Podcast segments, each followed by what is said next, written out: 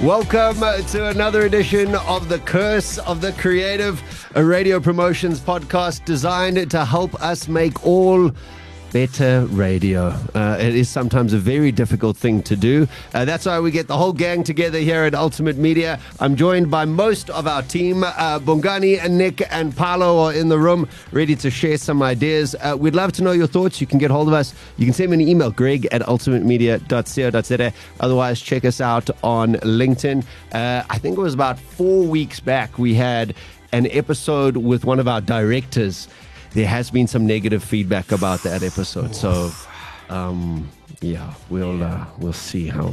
Uh, maybe no, maybe better guests in future. I, don't, I don't know. Uh, today, sitting in the hot seat, we have our head of audio innovation, Paulo Diaz. We're talking ticket giveaways. We are either going to flight it, park it, or flush it.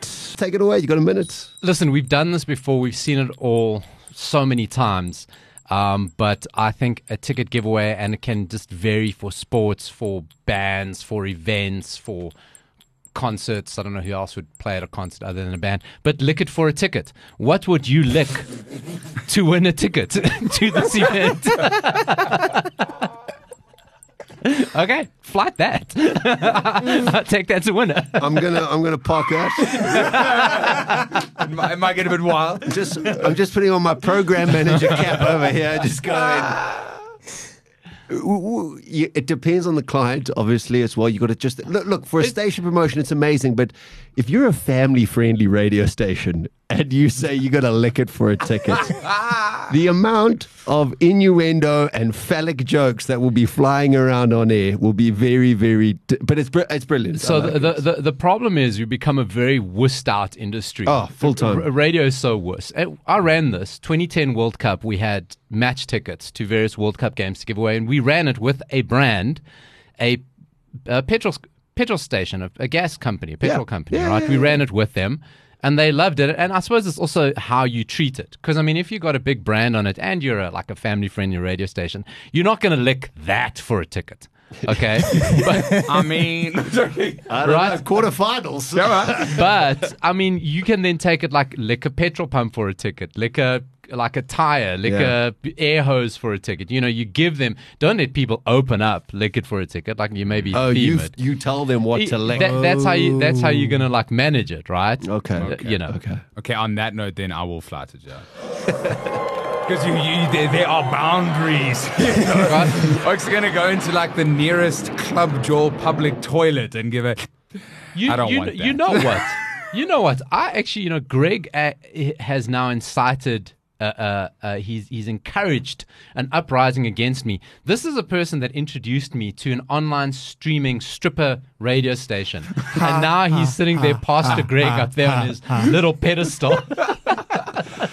acting all high and mighty. It's, it's, a very interesting station. They're just testing it before they launch. Uh, they, they, they've said to the audience, we're either going to stick with this or we're going to change. And the entire radio station is stripper themed. I can't think of the name for the life of me, but it's hilarious. It's like it's like Buffalo 1037 or something, and it's like round the pole with Randy Lay. Yeah. it is like, it is unreal. Licking it for a ticket yeah, with exactly. Bud like, Popson. They, they, mm. That will work Grab perfectly those on that dollars station. coming up. It's, it was very funny. It was very good. Yeah. So it's Martin. Are you flighting no. it? You parking it? You Let's flushing flight it? it. You, I'm interested in. You want to I mean, lick in a post-COVID no, world? I'm eh? interested. What else can people lick just for a ticket?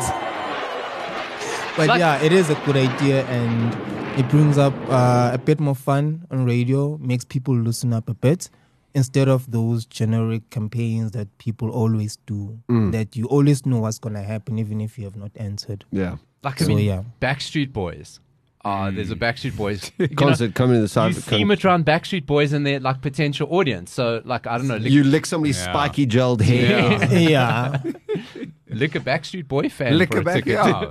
lick it for it. I I really like because I also think like if you set the challenge, like from a programming point of view, you set the challenge on breakfast, and you get all these like social media, like everyone has to do the same thing. You get all these social media entries. Just imagine if you had one of those big like ice sculptures, and, and you had and you had this, and it was only during breakfast, like during the six o'clock hours. So it's Yeah. super early. Yeah. and you could go try it, but you have to lick. If somebody Yeah. else has licked there, you got to lick it Yeah. too. And if it's stick, if you stick it for a ticket, well then you lick it for a ticket. You know what there we go. Hopefully that sparked something for you. Uh, lick for a ticket. This is the Curse of the Creative, a radio promotions podcast.